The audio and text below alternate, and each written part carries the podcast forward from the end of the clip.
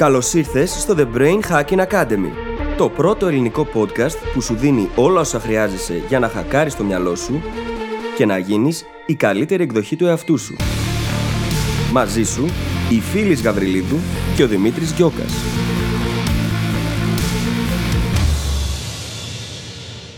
Γεια σου Brain Hacker και καλώς ήρθες σε ένα ακόμα επεισόδιο του The Brain Hacking Academy. Σήμερα εξερευνούμε έναν κανόνα που έχει να κάνει με τη μάθηση, τον κανόνα των 5 ωρών. Ο οποίος, πολύ απλός σαν κανόνας, λέει τον αφιερώνουμε μία ώρα την ημέρα, 5 μέρες την εβδομάδα, σε συνειδητή πρακτική μάθηση. Μπορεί να ακούγεται απλός σαν κανόνας, αλλά έχει πολύ μεγάλη σημασία στη ζωή μας, μπορεί να μας προστατεύσει από πολλές αλλαγές και γενικά να φροντίσει να μην είμαστε ευάλωτοι σε οτιδήποτε θα βρεθεί μπροστά μας στο μέλλον. Και εννοείται ότι υπάρχει τρόπος να το κάνουμε πιο σωστά και πιο αποδοτικά. Αυτό ακριβώς εξερευνούμε στο σημερινό επεισόδιο και απαντάμε τις δύο ερωτήσεις που είμαι σίγουρος ότι ήδη έχεις σκεφτεί. Πού θα βρω το χρόνο και σε τι ακριβώς θα τον αφιερώσω. Είναι δύο πολύ σημαντικές απορίες με πολύ ωραίες απαντήσεις, τις οποίες θα βρεις στο επεισόδιο, το οποίο θα σε αφήσω να πας να απολαύσεις και θα τα πούμε στην άλλη πλευρά. Καλή ακρόαση. Καλησπέρα Δημήτρη. Καλησπέρα, φίλη, τι κάνεις; Είμαι καλά και είμαι πάρα μα πάρα μα πάρα μα πάρα μα πάρα όμως πολύ ενθουσιασμένη διότι πλησιάζει η έκδοση του journal. Πραγματικά και να ξέρετε το ηχογραφούμε λίγο καιρό πριν αυτή τη στιγμή αυτό το επεισόδιο αλλά αν δεν κάνω λάθος μέχρι τη μέρα που κυκλοφορεί το επεισόδιο η φίλη ειδικά έχει σταματήσει να ασχολείται με το content του journal. Ναι, και ασχολούμαι με άλλα πράγματα τα οποία αφορούν το journal και είναι πάρα πολύ ωραία και θα τα δείτε σύντομα. Ναι, γενικά είμαστε πάρα πάρα πολύ χαρούμενοι και ξέρετε πόσο καιρό το περιμένουμε και ξέρουμε πόσο καιρό το περιμένετε κι εσείς. Σύντομα θα έχετε πιο συγκεκριμένα νέα, οπότε φροντίστε να μας ακολουθείτε στο Instagram ή και να είστε γραμμένοι στη λίστα μας στο newsletter, γιατί εκεί θα ανακοινωθεί κατευθείαν ό,τι έχουμε να ανακοινώσουμε. Εκεί είναι το πρώτο μέρος στο οποίο θα μάθετε τα πάντα. Και μέσα σε όλα έχω την ευκαιρία παράλληλα με αυτά να μελετήσω, να φρεσκάρω πράγματα που ήξερα, να βελτιωθώ σε αυτά, έτσι ώστε να μπορέσουν να γίνουν τώρα αυτά που κάνω. Κατάλαβες; Εσύ πώς είσαι; Πολύ καλά όλο και καλύτερα και μεγάλο κομμάτι σε αυτό έχει παίξει ότι το τελευταίο καιρό μία το κάνω, ξέρεις, μία το κάνω. Ξαναμαθαίνω for the sake of learning που λέμε, δηλαδη απλά για τη χαρά της μάθησης και όχι για κάποιο συγκεκριμένο στόχο, το οποίο πάντα με κάνει να νιώθω πάρα πολύ ωραία. Και δεν ξέρω γιατί το κάνω πάντα με 100% συνέπεια, γιατί μερικές φορές το αφήνω και το ξεχνάω. Και μου αρέσει το τελευταίο καιρό, μαθαίνω διάφορα πράγματα. Ξαναλέω χωρίς κάποιον απευθείας λόγο, αλλά έχουμε μιλήσει για το generalism και για όλη αυτή τη φιλοσοφία ζωής και κολλάει και με το θέμα μας σήμερα τώρα που το σκέφτομαι. Δεν το είχα Κολλάει προετοιμάσει πάρα επίτηδες. πολύ. κολλάει πάρα πολύ, κολλάει με όλα όσα κάνουμε η αλήθεια είναι, διότι μία από τις προτεραιότητες της ζωής μας είναι η συνεχής μάθηση, έτσι. Και ο συγκεκριμένος κανόνας, το 5 hour rule, το οποίο συζητάμε σήμερα, ο κανόνας των 5 ωρών, είναι κάτι το οποίο μπορεί κανείς να πάρει και να εφαρμόσει. Είναι αυτό που εφαρμόζουμε και εμείς οι ίδιοι καθημερινά, για να μπορέσει να βελτιωθεί και να δει και εκθετικά αποτελέσματα στη ζωή. Πάρα πολύ ενδιαφέρον κανόνας και πάρα, πάρα πολύ απλός από μόνος του.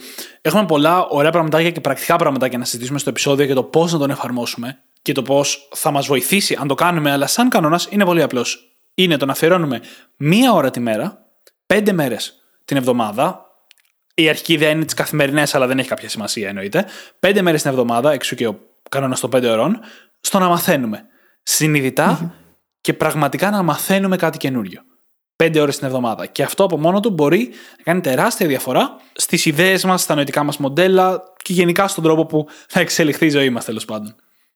Και μην ξεχνάμε πως οι πιο επιτυχημένοι άνθρωποι του κόσμου αφιερώνουν καθημερινά χρόνο στη μάθηση και κυρίως στο διάβασμα. Και όπου διάβασμα μπορεί να μιλάμε για βιβλία, αλλά μπορεί να μιλάμε και για άρθρα, έρευνες, audiobooks, για podcast, για online courses. Το έχουν βάλει στο επίκεντρο της ζωής τους και μιλάμε για πολύ πολύ επιτυχημένους ανθρώπους, thought leaders στους τομείς τους, για τον Μπαράκ Ομπάμα, για παράδειγμα, που ήταν και ο πρόεδρος των Ηνωμένων Πολιτειών, έτσι. Αν ο πρόεδρος των Ηνωμένων Πολιτειών έχει χρόνο να το κάνει αυτό, την περίοδο της θητείας του ειδικά, μάλλον μπορούμε κι εμείς. Είναι θέμα προτεραιότητας. Και αξίζει διότι μέσα από αυτό γινόμαστε διαρκώς καλύτεροι. Γεμίζει το μυαλό και μπορεί να γεννήσει πολύ περισσότερες ιδέες και να δημιουργήσει. Και στην εποχή μας η γνώση πλέον είναι το νέο χρήμα. Και αυτό νομίζω πως θα το πούμε πολλές φορές μέσα στο επεισόδιο, διότι αξίζει να ακούγεται. Η γνώση είναι το νέο χρήμα. Ο έχων τη γνώση είναι εκείνος που μπορεί να διαπρέψει στη ζωή. Και ο κανόνας των πέντε ωρών είναι ένας κανόνας ο οποίος μπορεί να μας βοηθήσει να φτάσουμε σε αυτό το επίπεδο.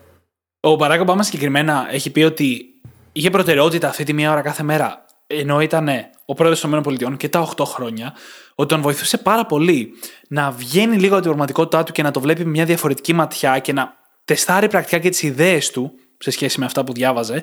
Και λέει ότι δεν ξέρω, δεν μπορώ να πω με σιγουριά αν με έκανε καλύτερο πρόεδρο ή όχι, αλλά σίγουρα με βοήθησε να κρατήσω μια πολύ σημαντική ισορροπία για να δίνω, πρακτικά παραφράζω λίγο, τον καλύτερο μου εαυτό μέσα σε αυτά τα 8 χρόνια. Mm-hmm. Και ήταν μια από τις σημαντικότερες συνήθειες.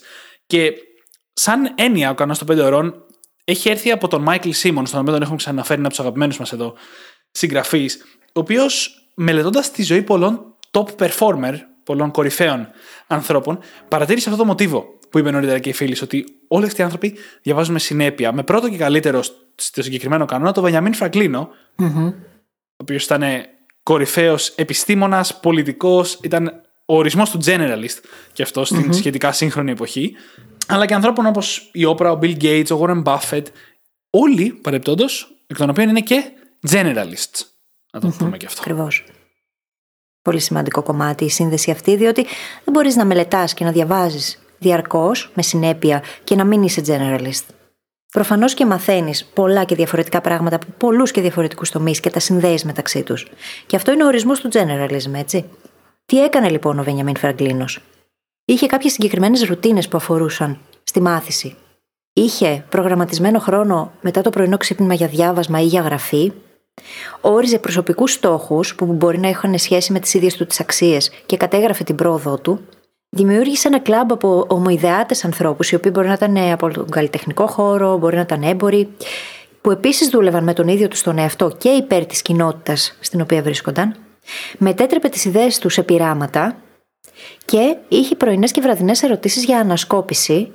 Και εδώ αξίζει να τονίσουμε την αξία των ερωτήσεων και πόσο μεγάλη διαφορά μπορούν να κάνουν τόσο στη μάθησή μας όσο και στην προσωπική μας εξέλιξη. Έχουμε κάνει επεισόδιο, είναι το επεισόδιο 25 για την αξία των ερωτήσεων, και μπορούν πραγματικά να μας βοηθήσουν να πάμε στο επόμενο επίπεδο. Διότι το μυαλό δεν μπορεί να ζήσει με αναπάντητα ερωτήματα. Πράγμα που σημαίνει ότι αν εγώ μάθω ένα καινούριο κόνσεπτ και κάνω στον εαυτό μου την απλή ερώτηση και τη γράψω κιόλας στο journal μου, η οποία απλή ερώτηση είναι η εξής: Πώς μπορώ να εφαρμόσω ή να συνδέσω αυτό το κόνσεπτ με την ίδια μου τη ζωή, με τη δουλειά μου, το μυαλό μας είναι καταδικασμένο να βρει απαντήσεις και να βρει τρόπους για να το κάνουμε. Να εφαρμόσουμε ή να συνδέσουμε το κόνσεπτ με τη δουλειά μας ή με τη ζωή μας. Μέσα από αυτή τη διαδικασία λοιπόν μπορούμε να γινόμαστε διαρκώς καλύτεροι. Άρα η προσέγγιση αυτή του Βενιαμίν Φραγκλίνου είναι και αυτή ακριβώς την οποία θα συζητήσουμε σήμερα εδώ. Και θα μελετήσουμε και τα κομμάτια αυτής της προσέγγισης. Ήδη όμως μπορούμε να δούμε πώς όλη αυτή η προσέγγιση μπορεί να φέρει κάποια εντυπωσιακά αποτελέσματα. Κάποια από τα μεγαλύτερα και τα πιο γενικά και όλα πλεονεκτήματα του κανόνα 5 ωρών είναι ότι μας δίνει τη δυνατότητα να εξερευνήσουμε νέα παιδεία και νέα νοητικά μοντέλα. Τα νοητικά μοντέλα που έχουμε συζητήσει πολλές φορές για αυτά στο παρελθόν είναι οι κανόνες και τα μοτίβα τα οποία εμφανίζονται σε πολλά διαφορετικά κομμάτια της ζωής μας. Και αν μάθουμε τα νοητικά μοντέλα, κάνει και τη μεταφερσιμότητα της γνώσης πολύ πιο εύκολη, αλλά και την κατανόηση διαφορετικών αντικειμένων. Μπορεί να μας βοηθήσει να δουλέψουμε το μη της μάθησης. Γιατί η μάθηση είναι και αυτή μια διαδικασία, το μη εισαγωγικά εννοείται, αλλά για να μπορούμε να μαθαίνουμε και να μαθαίνουμε συνεχώς και να μαθαίνουμε αποδοτικά, πρέπει να το εξασκούμε αυτό. Αν το αφήσουμε, δεν θα μας αφήσει μόνιμα, αλλά θα είναι πιο αργό όταν το ξαναπιασουμε Με την ίδια λογική, αν συνεχίσουμε και μαθαίνουμε με συνέπεια, βοηθάμε τον εγκέφαλό μας να συνεχίσει να αναπτύσσεται. Έχουμε πει ότι ο εγκέφαλός μας ναι, μεν συνεχίζει να δημιουργεί νέα κύτταρα και νέους νευρώνες και μετά την ηλικία των 22-25 που νομίζουμε ότι σταματάει, αλλά για να το κάνει χρειάζεται ενεργά να μαθαίνουμε νέα πράγματα, να δημιουργούμε νέες γνώσεις για να αναγκάσουμε τον εγκέφαλό μας να δημιουργήσει αυτά τα νέα κύτταρα. Όλα αυτά λοιπόν είναι πολύ βασικά πλεονεκτήματα του να εφαρμόζουμε αυτόν τον κανόνα των 5 ώρων. Και αυτό είναι μόνο ένα κομμάτι του πόσο σημαντικό ρόλο μπορεί να παίξει και πόσο μεγάλη επένδυση είναι η συνεχής μάθηση για τη ζωή μας, έτσι.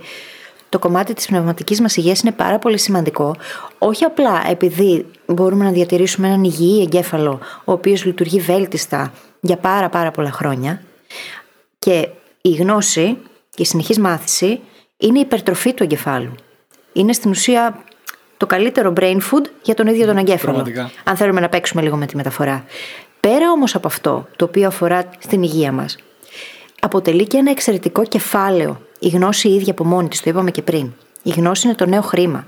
Και στην εποχή μας όπου τα πάντα αυτοματοποιούνται, Όσο περνούν τα χρόνια, οι άνθρωποι που κατέχουν πολλή γνώση και μπορούν να την εφαρμόσουν, να την αξιοποιήσουν, να δημιουργήσουν μέσα από αυτήν, είναι και εκείνοι οι οποίοι έχουν και τις περισσότερες ευκαιρίες στη ζωή.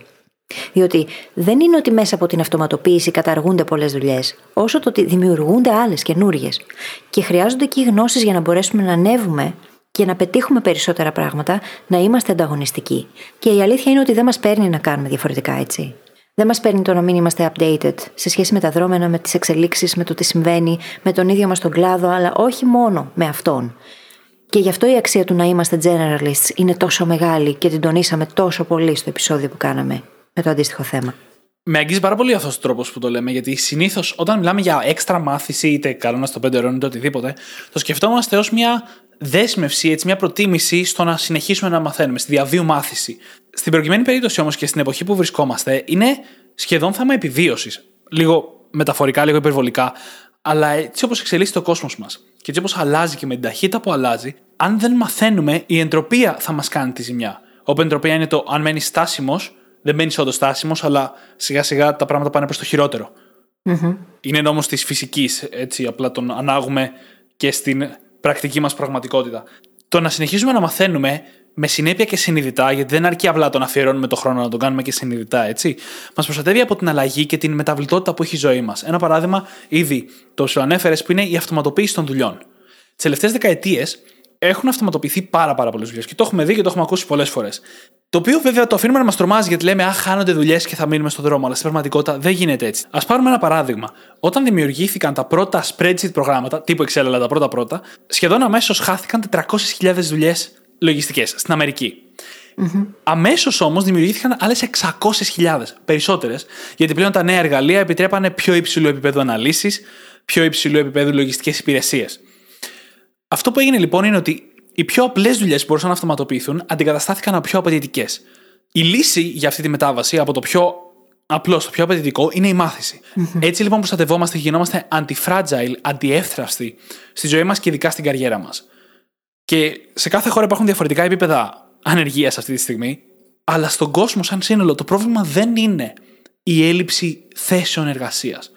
Τα τελευταία χρόνια παρατηρούμε το εξής μοτίβο. Σε πολλά σημεία η ενεργεία αυξάνεται και ταυτόχρονα οι εταιρείες παραπονιούνται όλο και περισσότερο ότι δεν βρίσκουν άτομα να καλύψουν τις θέσεις εργασίας που έχουν ανάγκη. Mm-hmm. Αυτό που λείπει είναι άτομα με τις κατάλληλες γνώσεις ώστε να καλύψουν τις θέσεις εργασίας. Ναι, και αυτό, αυτές οι γνώσεις είναι αντικείμενο το οποίο μπορεί κανείς να καλλιεργήσει σε βάθος χρόνου, επιλέγοντας συνειδητά να μαθαίνει διαρκώς και να βελτιώνεται όχι μόνο σε έναν τομέα, αλλά σε πολλούς.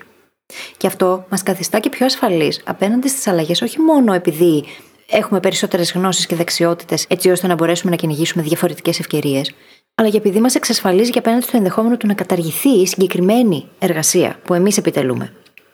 Το να μπορούμε να μεταβούμε σε κάτι άλλο εύκολα, ακριβώς επειδή έχουμε επενδύσει σε γνώσεις και δεξιότητες, είναι κάτι το οποίο μπορεί να κάνει τη ζωή μας πολύ πιο ασφαλή και εύκολη. Και δεν είναι μόνο αυτό, είναι ότι η μάθηση αυτή καθ' αυτή σαν επένδυση είναι η μοναδική επένδυση η οποία όχι απλά επιφέρει τόκο, αλλά μπορεί να φέρει εκθετικά αποτελέσματα στη ζωή μας και ακόμα και αν τη μοιραστούμε, απλά πολλαπλασιάζεται. Δεν είναι κάτι που μπορούμε να χάσουμε, είναι δική μας και θα είναι πάντα. Και πάνω σε αυτήν, επειδή δημιουργεί γερά θεμέλια, χτίζουμε και όλη μας την υπόλοιπη γνώση και τα mental models μας. Και απλά γινόμαστε διαρκώς καλύτεροι σε οτιδήποτε και αν κάνουμε. Οπότε είναι ένα από τα πράγματα τα οποία αξίζει κανείς να βάλει στη ζωή του και να το μετατρέψει και σε προτεραιότητα κιόλας. Και θα μιλήσω για ένα κόνσεπτ που διάβαζα αυτές τις μέρες, το οποίο λέγεται η εκατονταετής καριέρα. Και θα το εξηγήσω. Όσο πιο πολύ εξελισσόμαστε τεχνολογικά και ιατρικά, τόσο περισσότερο αυξάνεται το προσδόκιμο ζωής. Μόνο τα τελευταία 20 χρόνια το προσδόκιμο ζωής έχει αυξηθεί 7 χρόνια. Με αυτό το ρυθμό, κάποιος που τώρα είναι 20, δεν έχει μέσο προσδόκιμο ζωής στα 80 που έχει αυτή τη στιγμή, αλλά τα 100, αν συνεχιστεί αυτός ο ρυθμός. Όσα λοιπόν χρόνια περισσότερο ζούμε, τόσο μεγαλύτερες θα είναι και οι καριέρες μας στη ζωή. Και ήδη υπάρχουν έρευνες που λένε ότι ο μέσος εργαζόμενος, ο μέσος νέος εργαζόμενος θα αλλάξει καριέρα γύρω στις 7 με 8 φορές κατά τη διάρκεια της καριέρας του. Αν φτάσουμε να έχουμε μια εκατονταετή καριέρα, αυτό θα γίνει 20 με 30 φορές. Με ακριβώς το ίδιο νούμερο, απλά αναγοντάς το στα 100 χρόνια. Και θα φτασουμε εκεί μια μέρα. Δεν ξέρω τώρα, δεν νομίζω ότι εμείς θα κάνουμε εκατονταετή καριέρες, αλλά μπορούμε να κάνουμε 50 χρόνια αντί για τα 35 που είχαμε στο μυαλό μας όταν ξεκινήσαμε. Αν λοιπόν δεν είμαστε σε θέση να κάνουμε αυτές τις μεταβάσεις και να αντέξουμε και τις δικές μας εργασιακές μεταβάσεις, αλλά και αυτές που θα γίνουν αναγκαστικά λόγω της αυτοματοποίησης που συζητάγαμε, τότε ρισκάρουμε. Ρισκάρουμε την δικιά μας ζωή και άνεση και ευημερία σε βάθος χρόνου. Ακριβώς και μπορεί τώρα να τα ακούμε αυτό και να μας αγχώνει. Γιατί mm. λες εκατονταετής καριέρα, 50 χρόνια, από εκεί που υπολόγιζα 35 και τι θα γίνει. Όμως είναι μια πραγματικότητα. Μας αρέσει ή δεν μας αρέσει, τα πράγματα και ο κόσμος κινούνται προς τα εκεί. Εάν λοιπόν από τώρα βάλουμε τη διαρκή μάθηση και αυτός ο κανόνας που συζητάμε εδώ είναι απλά εφαρμόσιμος, δεν είναι κάτι εξαιρετικό το οποίο θα μας βγάλει τελείως από τη ζώνη άνεσής μας, τότε θα κάνουμε τη ζωή μας πολύ πιο εύκολη. Μπορεί να μην φαίνεται η διαφορά από εβδομάδα σε εβδομάδα, αλλά από χρόνο σε χρόνο μπορούμε να δούμε πολύ μεγάλες αλλαγές. Ο Bill Gates, για παράδειγμα, δεν είναι τυχαίο το ότι διαβάζει 50 βιβλία το χρόνο. Ο Warren Buffett αφιερώνει 5 με 6 ώρες την ημέρα στο να διαβάζει εφημερίδες και άλλες 500 σελίδες από διάφορα report. Ο Elon Musk, σύμφωνα με τον αδερφό του, διάβαζε την ημέρα δύο βιβλία μεγαλώνοντας. Ναι. Όλα αυτά δεν είναι τυχαία. Αυτοί οι άνθρωποι έχουν ένα μυαλό, μια βάση δεδομένων, η οποία είναι γεμάτη με δεδομένα τα οποία μπορούν να χρησιμοποιήσουν κατά βούληση, ανα πάσα στιγμή. Και αυτό σε βάθος χρόνου φέρνει εκθετικά αποτελέσματα. Οπότε μπορεί να ξεκινήσουμε σήμερα και σε ένα χρόνο, δύο χρόνια, τρία χρόνια από τώρα, τα πράγματα θα είναι σίγουρα πολύ διαφορετικά για τον καθένα από εμάς. Τώρα, από την άλλη, μπορεί να πείτε: Ωραία, δεν έχω χρόνο, ρε παιδιά. Και πώς θα το κάνω εγώ αυτό; Και επίσης, τι να διαβάσω, τι να μελετήσω, τι είναι εκείνο με το οποίο πρέπει να ασχοληθώ και με τι αξίζει να ασχοληθώ; Στο πρώτο ερώτημα θα απαντήσουμε το εξής. Υπάρχει έννοια του time blocking. Δεν είναι ότι θα βρεθεί με ένα μαγικό τρόπο χρόνος για τη μάθηση. Το χρόνο αυτό, όπως και για τις σχέσεις μας και για άλλους τομείς της ζωής, τον δημιουργούμε. Επιλέγουμε να το κάνουμε, το βάζουμε προτεραιότητα και δημιουργούμε αυτόν τον χρόνο. Και ιδανικά θα ήταν να το κάνουμε νωρίς το πρωί, αφού ξυπνήσουμε. Μπορεί να γίνει με time blocking. Έχουμε συζητήσει αυτή την έννοια σε Instagram Live και κάποια στιγμή θα το μετατρέψουμε και σε επεισόδιο. Αλλά για να το εξηγήσω απλά, μπλοκάρουμε ένα παράθυρο χρόνου μέσα στην ημέρα μας, το οποίο είναι αφιερωμένο μόνο σε αυτό το σκοπό. Μόνο στη μάθηση. Και το μετατρέπουμε σε προτεραιότητα. Δεν λέμε θα το κάνω αν έχω χρόνο. Το κάνω ό,τι και αν συμβαίνει. Και δεν σημαίνει αυτό ότι ντε και καλά πρέπει να είναι μια ολόκληρη ώρα. Μπορούμε να το σπάσουμε και να ξεκινήσουμε με μικρά μικρά βηματάκια. Να ξεκινήσουμε με 10 λεπτά. Το μέτριο που κάνεις είναι καλύτερο από το τέλειο που δεν κάνεις. Από το να μην διαβάζουμε καθόλου, είναι προτιμότερο να διαβάσουμε για 10 λεπτά ή να ακούσουμε ένα podcast που θα μας εξελίξει για 10 λεπτά. Δεν χρειάζεται να το ακούσουμε όλο με τη μία.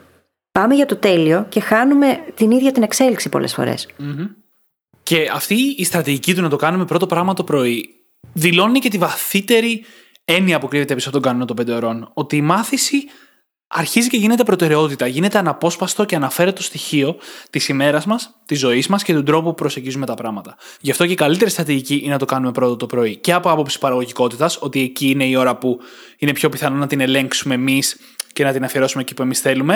Να ξυπνήσουμε λίγο νωρίτερα, ας πούμε, αν έχουμε συγκεκριμένη ώρα δουλειά. Και γιατί δείχνει στον εαυτό μας πρώτα απ' όλα ότι είναι προτεραιότητα.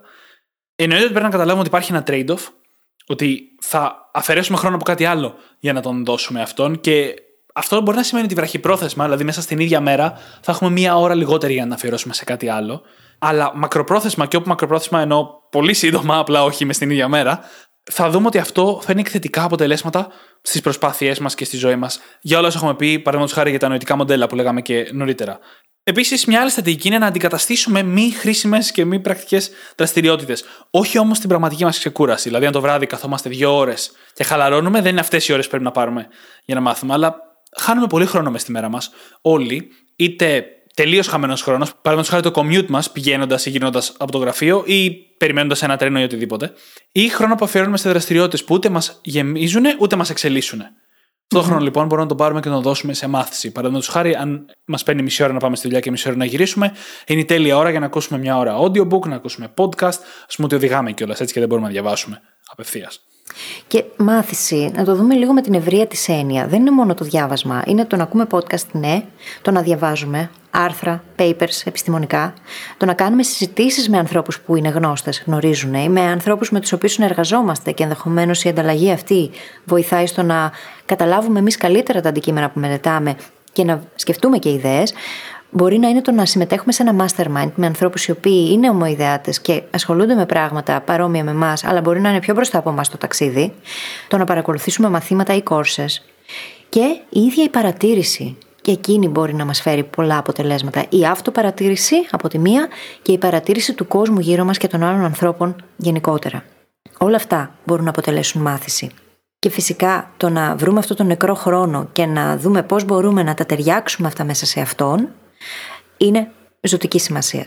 Για παράδειγμα, μπορεί να πας στο σούπερ μάρκετ και να ακούσεις εκεί το podcast την ώρα που ψωνίζεις. Υπάρχουν πολλές ευκαιρίες μέσα στην ημέρα για να αφιερώσουμε σε μάθηση αντί να κάνουμε κάτι άλλο το οποίο θα κάνει το χρόνο μας να πάει χαμένος. Και πάμε να δούμε την άλλη μεγάλη ερώτηση τώρα, η οποία είναι τι να μάθω σε αυτές τις πέντε ώρες. Ωραία, το φρόντισα, τις έβαλα στο πρόγραμμά μου, τι κάνω τώρα; Υπάρχουν τρεις γενικές κατηγορίες δεξιοτήτων που μπορούμε να δούμε εδώ και να βάλουμε σε αυτές τις πέντε ώρες. Οι πρώτες είναι δεξιότητες καριέρας. Δηλαδή δεξιότητες που θα μας πάνε παρακάτω στην καριέρα που ήδη έχουμε, στην καριέρα που θέλουμε να αποκτήσουμε. Πρακτικές, πραγματικές δεξιότητες, συνήθως κιόλας τεχνικές. Αν δουλεύουμε σαν προγραμματιστές, θα είναι μια καινούργια τεχνολογία. Αν δουλεύουμε σε κάποιο κομμάτι των οικονομικών, το να μάθουμε καλύτερο Excel, ας πούμε. Πλήρως πρακτικές δεξιότητες. Η δεύτερη κατηγορία είναι δεξιότητες που θα μας βοηθήσουν να μειώσουμε το πόσο πολύ εξαρτώμαστε από ένα συγκεκριμένο αντικείμενο. Αυτό κολλάει πολύ με αυτό που λέγαμε νωρίτερα με την αυτοματοποίηση. Αν όλη σου η δουλειά αύριο αυτοματοποιηθεί, πόσο προετοιμασμένος είσαι για αυτό το σενάριο; Το οποίο εντωμεταξύ έχει πολύ βαθύτερες συνέπειες και σημασία από απλά τι θα γίνει αν αύριο η δουλειά σου αυτοματοποιηθεί. Μια πολύ ωραία τάκα που μοιραστήκαμε μεταξύ μας στο Brain Hacking Academy την προηγούμενη εβδομάδα είναι είναι δύσκολο να κάνεις κάποιον να καταλάβει κάτι καινούριο όταν ο μισθός του εξαρτάται από το να μην το καταλάβει. Αν λοιπόν ο μισθός μας και η θέση μας εξαρτάται από το να μην έρθει νέα πρόοδος και νέες τεχνολογίες και νέες εξελίξεις, τότε πρώτα απ' όλα είμαστε σε μια πολύ εύθραυστη θέση γιατί σίγουρα θα γίνει αυτό, ακόμα και αν υπάρξει κάποια αντίσταση, είναι αναπόφευκτο ότι αυτή η αλλαγή θα έρθει, αλλά και εμείς για εμά τους ίδιους δεν θέλουμε να είμαστε σε αυτό το σημείο. Θέλουμε να εξελισσόμαστε και να μαθαίνουμε συνεχώς για νέα αντικείμενα και νέες ευκαιρίες και να είμαστε έτοιμοι για οποιαδήποτε αλλαγή. Και αυτός είναι ο τρόπος με τον οποίο μπορούμε να μετατρέψουμε τους εαυτούς μας σε αναντικατάστατου. Είναι δύσκολο να γίνεις αναντικατάστατο όμως όταν μένεις στάσιμος, όταν δεν εξελίσσεσαι. Όταν μαθαίνεις διαρκώς, εξελίσσεσαι, διευρύνεις τους οριζοντές σου, επεκτείνεσαι, είναι πολύ πιο δύσκολο να αντικατασταθείς επειδή ακριβώς το σημείο το σου μετακινείται διαρκώς και είναι δύσκολο για κάποιον άλλον να το κάνει replicate, να το αντιγράψει. Και ακόμα και αν δεν σε κάνει ένα αντικατάστατο, σε κάνει να μην φοβάσαι. Τίποτα. Ναι. Μιλούσα πριν, λίγο, πριν λίγες ώρες, με έναν από τους παλιούς μαθητές μου, τη συμβουλευτική, ο οποίος έχει κάποιες ανταράξεις στη δουλειά του, δεν εξαρτάται από αυτόν, από τη μαμά εταιρεία τέλος πάντων. Και πολύ αβίαστα, πολύ εύκολα, αυτό που είπαμε είναι ότι δεν έχει υπάρχει κανένας λόγος να φοβάται, γιατί είναι πολύ ικανός και πλήρως έτοιμος για οποιοδήποτε σενάριο. Το οποίο είναι μια πολύ δυνατή θέση να βρίσκεσαι συναισθηματικά και από άποψη αυτοεπίθεση. Να μην φοβάσαι τις αναταράξεις γύρω σου. Πολύ σημαντικό πράγμα. Το θέμα είναι πώς αποφασίζουμε τι θέλουμε να μάθουμε, τι θέλουμε να μελετήσουμε, τι αξίζει να μελετήσουμε ενδεχομένως και προς ποια κατεύθυνση να κινηθούμε, Δημήτρη. Και αυτό έχει να κάνει και με το πώς να σχεδιάσουμε και να οργανώσουμε τη μάθησή μας την ίδια, έτσι; Είπαμε ήδη λοιπόν για τη μια κατηγορία που είναι οι δεξιότητες καριέρας. Είπαμε για τις δεξιότητες που θα μας δώσουν δυνατότητα να μην εξαρτώμαστε από το τωρινό μας αντικείμενο, το οποίο πρακτικά τι είναι, δεξιότητες καριέρας μιας άλλης καριέρας από τη δικιά μας. Έτσι. Πολύ πρακτικά. Οτιδήποτε μας ενδιαφέρει και έχουμε κάνει διάφορα επεισόδια για το πώς να βρεις τι θες να κάνεις, stepping stones μοντέλο για το πώς να βρεις το επόμενο, τι να κάνεις αν δεν σου αρέσει αυτό που κάνεις ή σπουδάζεις, που αγγίζουμε παρόμοιες έννοιες. Έχουμε κάνει διάφορα επεισόδια. Όλα αυτά θα τα βρείτε στις σημειώσεις του επεισοδίου. Και υπάρχει και μια τρίτη κατηγορία, η οποία υπερκαλύπτει και αυτή εδώ, η οποία είναι βασικές δεξιότητες. Δεν εννοώ ανάγνωση. Έτσι. Δεξιότητες οι οποίες όμως πολλαπλασιάζουν και βοηθάνε όλα τα υπόλοιπα. Παραδείγματος χάρη. Ξεκινώντας με τα βασικά, όπως ας πούμε να μπορείς να αποταμιεύεις και πηγαίνοντας αυτή τη δεξιότητα συνεχώς στο επόμενο επίπεδο. Το να γράφεις. Public speaking. Το να ξέρεις να καταλάβεις βασικές έννοιες μαθηματικών και στατιστικής. Ανεκτήμητη δεξιότητα. Στον επαγγελματικό ειδικά κόσμο. Το να μπορείς να χρησιμοποιήσεις και να φτιάξεις spreadsheets. Ό,τι δουλειά και να κάνεις. Το να μπορείς να φτιάξεις κάτι στο Excel για να σε βοηθήσει να δεις την οικονομική σου κατάσταση. Ένα report, μια ανάλυση, δεν ξέρω εγώ, πελατών στη δουλειά ή οτιδήποτε. Είναι βασικότατη δεξιότητα. Το να μάθεις να σκέφτεσαι analytically, δηλαδή με λογική και με αναλυτικό τρόπο. Κάτι που προτείνω πολύ συχνά σε κόσμο είναι, αν δεν έχεις ασχοληθεί ποτέ με τον προγραμματισμό, να αφιερώσεις λίγο χρόνο να μάθεις προγραμματισμό. Όχι γιατί θες να γίνεις προγραμματιστής, όχι για τίποτα άλλο, αλλά γιατί οι βασικές του έννοιες είναι ο καλύτερος τρόπος για να χτίσεις αναλυτική σκέψη. Και αυτό εννοώ και γι' αυτό το τονίζω τόσο πολύ και ρωτάω τόσο επιτακτικά. Γιατί υπάρχουν κάποιες δεξιότητες οι οποίες είναι keystone δεξιότητες. Είναι ακρογωνιαίες. Τις έχουμε συζητήσει και στο αντίστοιχο επεισόδιο. Αν δεν ξέρεις με τι να ασχοληθείς ή αν δεν θέλεις να ασχοληθείς με το αντικείμενό σου, ξεκίνα με αυτές. Είναι πολύ σημαντικές. Mm. Η ίδια η επικοινωνία.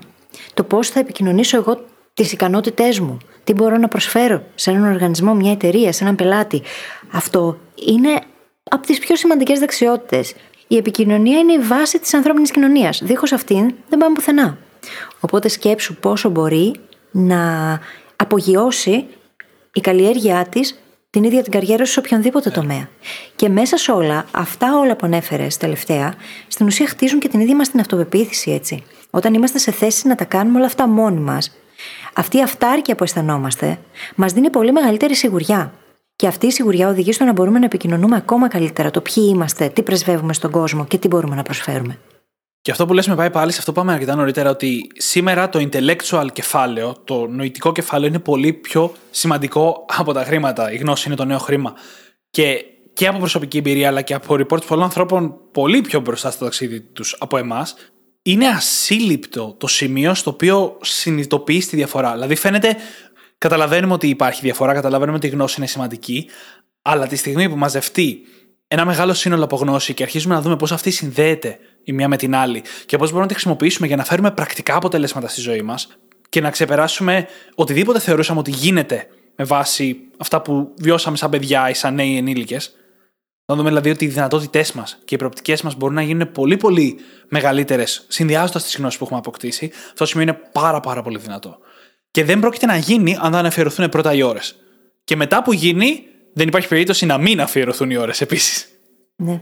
Και οφείλουμε να πούμε πως το να μάθουμε το κατάλληλο πράγμα την κατάλληλη στιγμή μπορεί να κάνει και όλη τη διαφορά, έτσι. Και να οδηγήσει σε τελείως καινούργιες ευκαιρίες που κάποιος άλλος άνθρωπος δεν θα μπορούσε να έχει.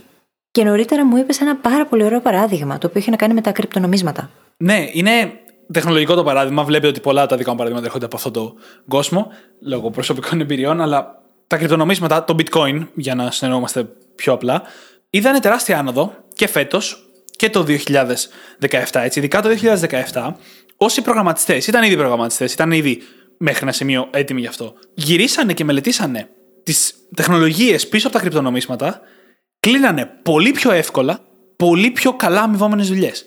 Μιλάμε με μία συνέντευξη, κλείναν δουλειές που τους πληρώνανε δύο και τρεις και τέσσερις φορές όσα βγάζανε στις προηγούμενες τους δουλειές. Γιατί ήταν η σωστή γνώση τη σωστή στιγμή. Εν τω μεταξύ, αν κάνουμε τον κανόνα των πέντε ώρων, αν φροντίζουμε η μάθηση να είναι η προτεραιότητά μας, μία από τις δεξιότητες που καλλιεργούμε είναι να είμαστε καλύτεροι στο να εντοπίζουμε τη σωστή γνώση τη σωστή στιγμή. Είμαστε περισσότερο μέσα στα πράγματα, κατά μία έννοια, και πολύ πιο έτοιμοι για να κάνουμε αυτό το άλμα. Γιατί είπα ότι ήταν ήδη προγραμματιστέ και απλά ασχοληθήκαν με μία συγκεκριμένη τεχνολογία αντί για μία άλλη τεχνολογία. Και οι προγραμματιστέ είναι αντικείμενο που συνεχώς μαθαίνει καινούργια πράγματα. Και απλά μάθαν τα σωστά πράγματα. Είμαστε λοιπόν πιο έτοιμοι να κάνουμε και εμείς αυτό το άλμα όποτε χρειάζεται. Ή αλματάκι. Και όσο περισσότερο είναι κανείς μέσα στη συνεχή μάθηση και την έχεις σε κομμάτι τη ζωή του, τόσο πιο εύκολο γίνεται να εντοπίσουμε αυτές τις κατάλληλες γνώσεις την κατάλληλη στιγμή. Πολλοί, ας πούμε, απ' έξω θα πούν ότι ε, μωρέ, τι είναι και αυτό τώρα, είναι καινούριο, θα περάσει και θα χαθεί. Θα κρατήσει, θα μεσουρανίσει για λίγο και θα χαθεί. Όπως λέγανε και τότε για τα κρυπτονομίσματα, Και τελικά δεν ήταν έτσι. Αντιθέτως, ήρθε για να μείνει. Και οι άνθρωποι που ασχολήθηκαν από νωρίς με αυτό κερδίσανε κιόλας. Εποφεληθήκανε πάρα πολύ. Το ίδιο όμως συμβαίνει με πάρα πολλά πράγματα στη ζωή. Mm.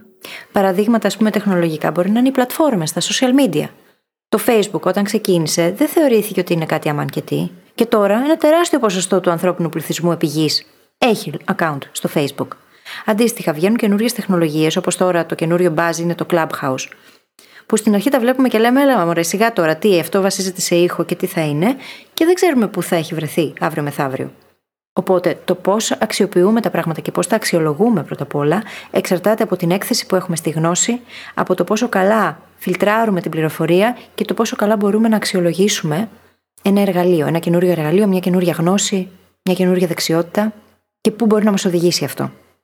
Και να πω ότι αυτό συνδυάζεται και με τη μάθηση που κάνουμε πέρα από αυτές τις πέντε ώρες. Γιατί η προσέγγιση μας γενικά στη ζωή, με το growth mindset, με όλα, είναι μια συνεχής μάθηση. Υπάρχει η έννοια της συνεχούς βελτίωσης, όπου κάθε τι που κάνουμε προσπαθούμε να το βελτιώσουμε και αυτό απαιτεί μάθηση. Η μέρα μας όλη είναι μάθηση. Απλά αυτές οι πέντε ώρες έχουν το χαρακτήρα ότι αφιερώνονται σε κάτι για τη μάθηση. Δεν είναι τόσο ότι το μαθαίνω γιατί αύριο θέλω να το χρησιμοποιήσω, ούτε ότι βρέθηκε μπροστά μου και απλά το έμαθα. Είναι ώρες πολύ πιο συνειδητά αφιερωμένες σε κάτι. Και σε συνδυασμό αυτά, η μάθηση που κάνουμε όλη μέρα και η μάθηση που κάνουμε συνειδητά, μας δίνουν αυτή την έκθεση που μόλις λέμε ότι θα μας δώσει καλύτερα insights για το τι είναι σημαντικό, ποια είναι η κατάλληλη στιγμή να μάθουμε κάτι καινούριο. Και θα προσθέσω σε αυτό ότι όλη αυτή η γνώση είναι πολύ σημαντικό να γίνει και δράση. Κάνει όπως το πώς να περάσει από τη θεωρία στην πράξη για τη δράση, αλλά η δράση και το να σου γίνει βίωμα είναι ο καλύτερος τρόπος για να κάνουμε αυτή τη γνώση πραγματικά δική μας. Και πώς γίνεται πραγματικά δική μας, Υπάρχει συγκεκριμένη προσέγγιση. Καταρχάς, χρειάζεται οπωσδήποτε να κάνουμε συνειδητή εξάσκηση. Και αυτό σημαίνει πως δημιουργούμε συνειδητά κύκλους ανατροφοδότησης διαρκώς. Και αυτό μπορεί να γίνει με tracking, με καταγραφή, με journaling. Δημιουργούμε κύκλους ανατροφοδότησης μέσα από τους οποίους βλέπουμε τι έχουμε μάθει, πού το εφαρμόσαμε, πώς πήγε, τι μπορούσε να πάει καλύτερα, τι πήγε ήδη πολύ καλά. Και κάνοντας όλη αυτή τη διαδικασία, έχουμε τη δυνατότητα πολύ γρήγορα, σε πολύ σύντομο χρονικό διάστημα, να βλέπουμε βελτιώσεις. Να κάνουμε βελτιώσεις και να βλέπουμε καλύτερα αποτελέσματα. Αυτό λοιπόν γίνεται από την ίδια τη συνειδητή εξάσκηση, η οποία είναι πολύ σημαντικό κομμάτι της μάθησης. Χωρίς αυτό, απλά μαθαίνουμε πράγματα στα τυφλά. Το feedback λοιπόν είναι ένα από τα πράγματα τα οποία τα χρησιμοποιούμε στη στοχοθεσία, τα χρησιμοποιούμε όμως και εδώ. Είναι για τα πάντα. Πάρα πολύ σημαντικό. Βοηθάει επίσης η βαθιά σκέψη γύρω από ένα θέμα. Το να πιάσουμε αυτό το θέμα και να το επεξεργαστούμε πραγματικά, βαθιά. Αυτό μπορεί να γίνει με το περπάτημα, με το diffuse mode γενικότερα, με όποιον τρόπο αρέσει και το καθένας του να το κάνει. Το περπάτημα είναι μία από τις πιο συνηθισμένες δραστηριότητες οι οποίες μας βοηθούν να σκεφτούμε να επεξεργαστούμε δεδομένα. Μέσα από το journaling το ίδιο. Μπορούμε να καταγράψουμε τα δικά μας συμπεράσματα, να θέσουμε ερωτήματα και γύρω από αυτά να δομήσουμε τη σκέψη μας, να προσθέσουμε γνώση, να εντοπίσουμε τι δεν έχουμε καταλάβει καλά. Μπορούμε να κάνουμε καλύτερες σημειώσεις, οι οποίες θα μας βοηθήσουν να κατανοήσουμε το θέμα καλύτερα. Να κάνουμε mind mapping, για παραδειγμα Και όλο αυτό, η βαθιά σκέψη, οδηγεί σε δημιουργικά breakthroughs. Και από εκεί που δεν το περιμένουμε, σε εισαγωγικά δεν το περιμένουμε, έρχονται ιδέες, έρχονται καινούργιες εκλάμψεις, επιφυτήσει. Και κάπως έτσι το μυαλό μας είναι σε θέση να κάνει αυτό που ξέρει καλύτερα να δημιουργήσει. Και για να μεταφέρουμε αυτά τα, όλα τα ωραία που είπες σε ένα νοητικό μοντέλο. Κάτι λίγο πιο εύκολο να το μεταφέρουμε και να το δούμε και σε άλλες συνθήκες. Υπάρχουν τρεις κουβάδες και τους ανέλησε βασικά η φίλη, ήδη απλά θα τα διαχωρίσουμε, για το πώς να αφιερώσουμε αυτό το χρόνο για μάθηση. Γιατί δεν είναι μόνο το διάβασμα. Η πρώτη λοιπόν κατηγορία, ο πρώτος κουβάς, είναι το διάβασμα. Έτσι είναι η είσοδη νέας πληροφορίας. Μπορεί να είναι διάβασμα, μπορεί να είναι audiobook, μπορεί να είναι podcast, μπορεί να είναι και YouTube βίντεο. Είναι η είσοδος νέας γνώσης στο σύστημα. Τα βιβλία, ο βασικός λόγος που κυριαρχούν τόσο πολύ είναι γιατί είναι φθηνά, περιλαμβάνουν πάρα πολύ γνώση, υπάρχουν βιβλία για όλα τα θέματα, πολλά είναι πάρα πολύ καλά και μπορούν να κάνουν πολύ καλή δουλειά. Σίγουρα δεν είναι ο μόνος τρόπος να πάρουμε γνώση. Ο δεύτερος κουβάς είναι μιας μορφής ανασκόπηση. Είναι το να πάρουμε αυτή τη γνώση που έχουμε εισάγει και να την μελετήσουμε, να την σκεφτούμε, να την αναλύσουμε, να την επεξεργαστούμε. Αυτό μπορεί να γίνει περπατώντας, γράφοντας το journaling που έλεγε τώρα η φίλης, είναι και αυτό σημαντικό κομμάτι της μάθησης. Αν λοιπόν κάνουμε τον κανόνα των 5 ώρων και ένα κομμάτι από αυτά είναι να πάμε για περπάτημα και να σκεφτούμε, ή στην πρώτη, στον πρώτο κουβά να πάμε για περπάτημα και να ακούσουμε podcast, αυτό είναι πάρα πολύ λογικό. Ο τρίτος κουβάς είναι το να πειραματιστούμε. Είναι το να mm πάρουμε αυτή τη γνώση και να δούμε πώς θα τη μετατρέψουμε σε δράση ή να τη δοκιμάσουμε και να δούμε πώς στέκεται στην πραγματικότητά μας. Και αυτό κολλάει σε αυτό που είπαμε πριν λίγο, ότι η μάθηση είναι πολύ σημαντική και το επόμενο αμέσως σημαντικό βήμα είναι η μετατροπή σε δράση. Αν αφιερώσουμε αυτή τη μία ώρα μας για να σκεφτούμε λίγο αυτά που διαβάσαμε, να φτιάξουμε κάποιο template και να αρχίσουμε να το χρησιμοποιούμε αυτό στην καθημερινότητά μας, κάποιο πρότυπο, κάποια στρατηγική, κάποια τεχνική, τότε αυτό είναι μια πολύ καλή χρήση αυτής της μία ώρας. Και δεν είναι μόνο αυτό. Είναι το να έχουμε και συνειδητά στο μυαλό μας να εφαρμόσουμε αυτή τη γνώση με την πρώτη ευκαιρία. Να επιλύσουμε προβλήματα με το που προκύπτουν και όχι να τα αναβάλουμε όπως γίνεται συνήθως. Και αυτό Εάν κάνουμε μια απλή αναπλαισίωση, ένα απλό reframing και μετατρέψουμε τα προβλήματα σε διαρκείς ευκαιρίες για μάθηση μέσα στο μυαλό μας, τότε κάθε τι που προκύπτει είναι μια νέα ευκαιρία για level up. Κάθε τι που προκύπτει είναι μια νέα ευκαιρία για βελτίωση, για ανατροφοδότηση, για να μπορέσουμε εμείς να πάρουμε αυτή τη γνώση που εισπράξαμε μαθαίνοντας και να την εφαρμόσουμε στην πραγματική ζωή. Και αυτό μας γλιτώνει και χρόνο έτσι, διότι όταν αναβάλουμε την επίλυση προβλημάτων, πολλές φορές ε, απλά μεγαλώνουν κι άλλο και χάνουμε περισσότερο χρόνο στην πορεία για να τα επιλύσουμε. Σίγουρα όμως βοηθάει πάρα πολύ να δούμε τα πράγματα, να δούμε το οτιδήποτε συμβαίνει ως μια υπέροχη ευκαιρία για μάθηση και για εφαρμογή. Και από τη θεωρία να περνάμε πάντα στην πράξη, να το έχουμε αυτό σαν φιλοσοφία ζωής.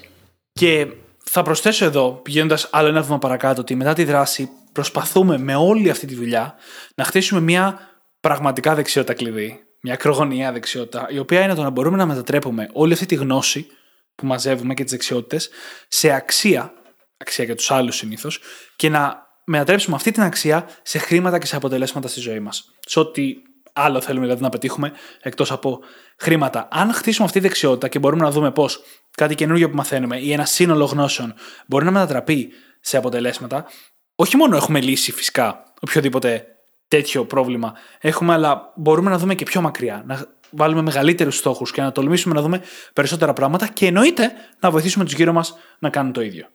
Και εδώ μην ξεχνάμε το diffuse mode, έτσι, το οποίο επίσης χρειάζεται. Είναι πολύ ουσιαστικό για τη ζωή μας. Diffuse mode σημαίνει ξεκούραση, χαλάρωση. Να δώσουμε στο μυαλό μας την ευκαιρία να χαλαρώσει. Να πάρει μια ανάσα.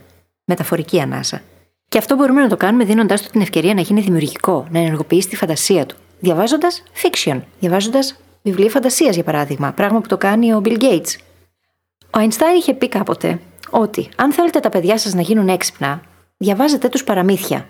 Αν θέλετε να γίνουν πραγματικά πολύ έξυπνα, διαβάζετε τους ακόμα περισσότερα παραμύθια. Και αυτό που εννοούσε είναι πως η φαντασία συνδέεται άμεσα με τη δημιουργικότητα. Χωρίς φαντασία δεν έχουμε δημιουργικότητα. Η δημιουργικότητα όμως είναι ο ορισμός της διάνοιας.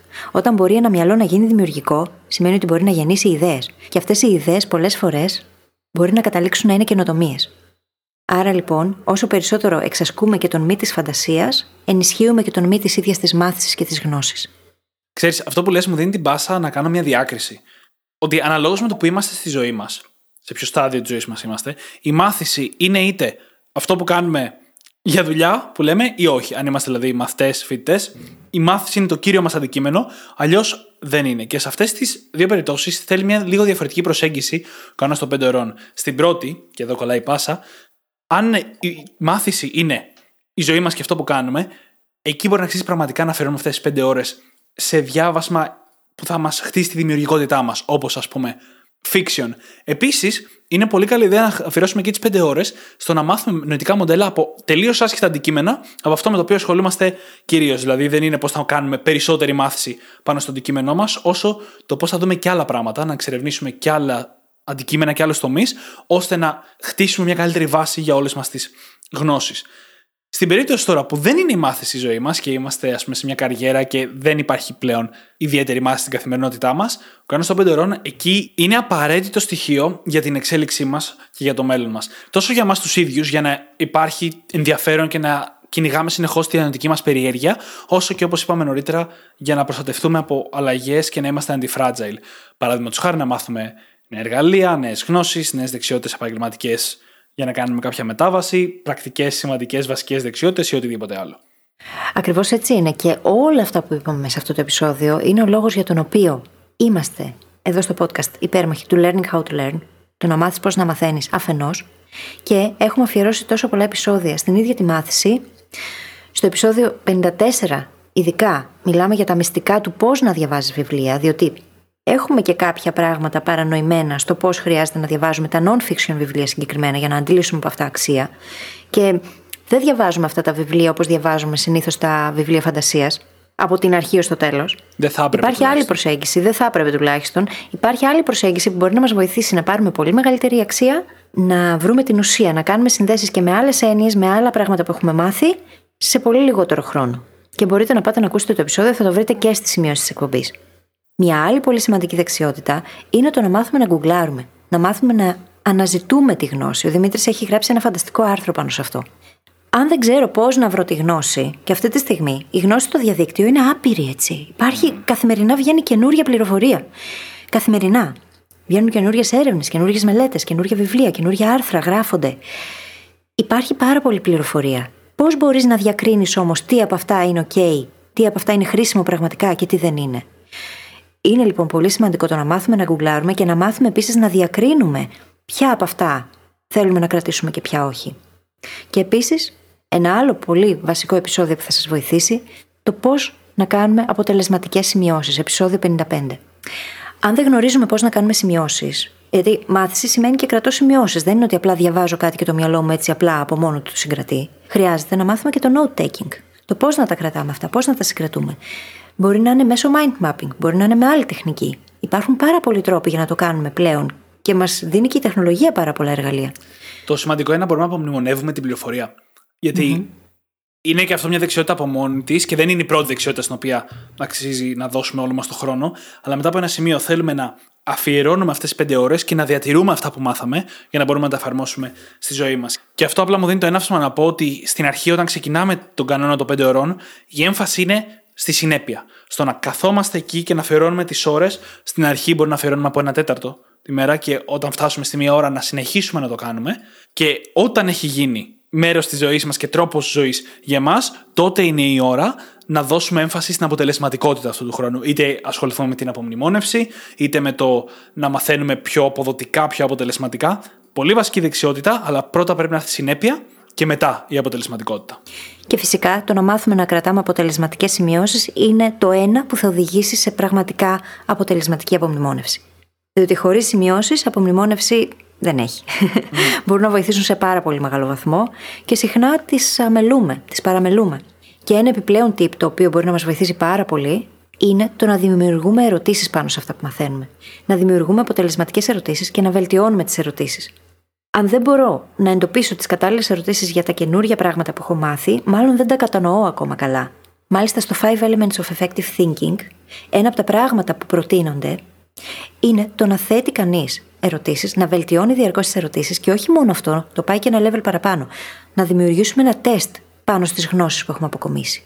Αν δεν μπορούμε να δημιουργήσουμε το τεστ και να το απαντήσουμε έπειτα, σημαίνει πως δεν έχουμε φτάσει στο επίπεδο κατανόησης που χρειάζεται να είχαμε φτάσει. Και ο Ρίτσαρντ Φέινμαν το έχει πάει ένα βήμα ακόμα παραπέρα και μιλάει για το πώς να το διδάξεις για να το μάθεις βαθύτερα. Και είχε την τεχνική Φέινμαν, η οποία σου λέει πώς να το διδάξεις νοητά μόνο σου, να προσωμιάσεις στο τετράδιο, στο δικό σου χώρο, ότι το διδάσκεις σε κάποιον ως ένα τρόπο για να το καταλάβεις πολύ πολύ καλύτερα. Και συγκεκριμένα σε ένα εξάχρονο. Γιατί αν δεν μπορείς να το εξηγήσεις με απλά λόγια, για να το καταλάβει και ένα εξάχρονο, δεν το κατανοείς.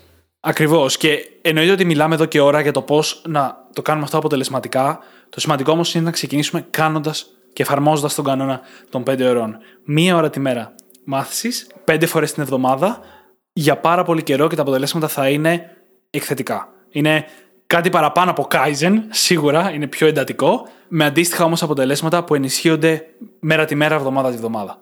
Και σίγουρα μετά από ένα χρόνο, δύο χρόνια, πέντε χρόνια θα ευγνωμονούμε τον σημερινό μας εαυτό για το ότι ξεκινήσαμε, πήραμε την απόφαση και το μετατρέψαμε σε προτεραιότητα. Και κάπως έτσι μπορούμε να κλείσουμε το επεισόδιο. Πράγματι, όπως πάντα θα βρείτε τις σημειώσεις του επεισοδίου μας στο site μας στο brainhackingacademy.gr και θα σας ζητήσουμε να κάνετε subscribe στην εφαρμογή που έχετε βρει και μας ακούτε, να μας γράψετε ένα φανταστικό πεντάστερο review το οποίο θα διαβάσουμε στον αέρα, μας κάνει πολύ χαρούμενους και βοηθάει το podcast να διαδοθεί και μια πράξη αγάπης. Αρπάξτε τα κινητά των φίλων σας και δείξτε τους πώς να γίνουν και εκείνοι brain hackers. Σας ευχαριστούμε πάρα πολύ που ήσασταν μαζί μας και σήμερα και σας ευχόμαστε καλή συνέχεια. Καλή συνέχεια.